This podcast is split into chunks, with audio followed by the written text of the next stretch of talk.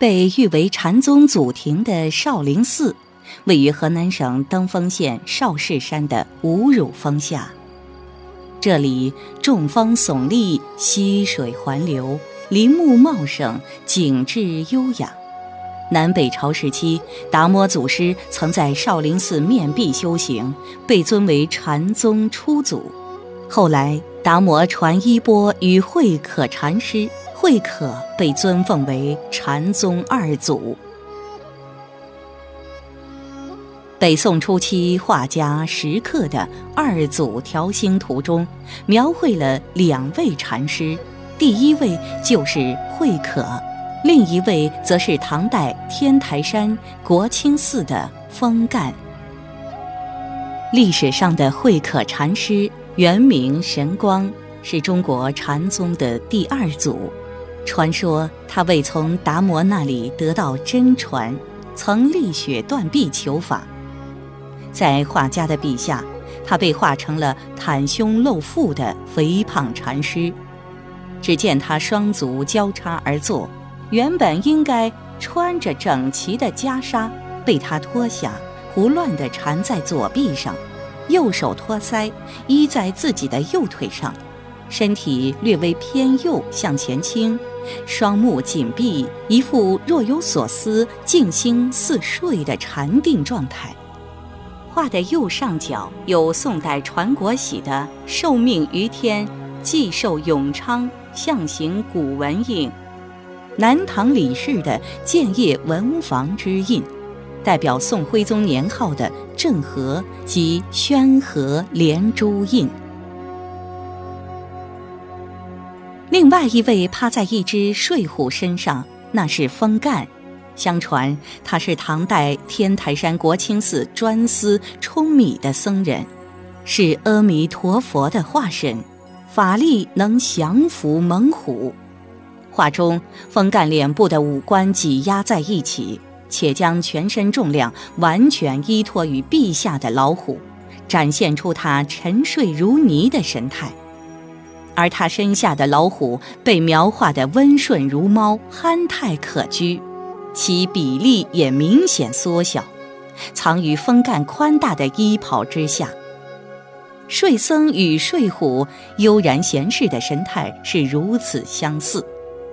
作者以睡虎为枕的处理方法，是要以虎为反衬，表达出高僧的修行深厚，功德高远。法力无边。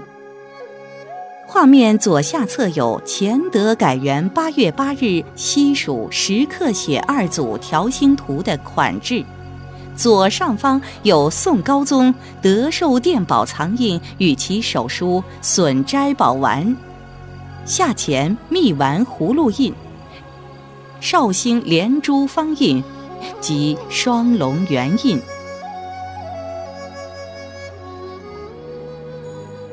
佛像画在中国有着悠久的历史，东晋的顾恺之、唐代的吴道子都是画佛像的高手。但二祖调心图带有写意性质的佛像画，与前代作品的画法完全不同。高僧的头领手脚用淡墨勾出，身躯衣纹则以狂草的笔法。用粗笔、破笔泼墨画出，再以淡墨渲染，强劲飞动和弱不经意的草草一笔，表现出高僧微妙深邃的禅境，与禅宗提倡的不立文字、教外别传、直指人心、见性成佛的顿悟修行方法神似。二祖调心图在《宣和画谱》及《图画见闻志》等著作中均不见有关记载。通过此画的题记藏印，可以推测，此图可能在元代时流传到日本。二祖调心图是否为石刻的真迹，以及画中高僧究竟是谁，学术界尚有争议。石刻。他生性滑稽，善画佛道人物。他的画笔法纵逸，所画形象丑怪奇绝，不守规矩。他尤其擅长水墨写意的简笔人物画。这种画的特点是大胆地摒弃许多不必要的，甚至是次要的东西，以突出人物的神态个性。但这种画法与当时的画坛上盛行的写实作风以及文静细致的风格完全相反，因此不为当时士大夫们所欣赏，甚至被视为离经叛道，不堪入目。简笔人物画的出现，是我国人物画史上的一座里程碑，对南宋梁楷等后世简笔人物画家影响深远，因此石刻也被誉为中国简笔人物画的始祖。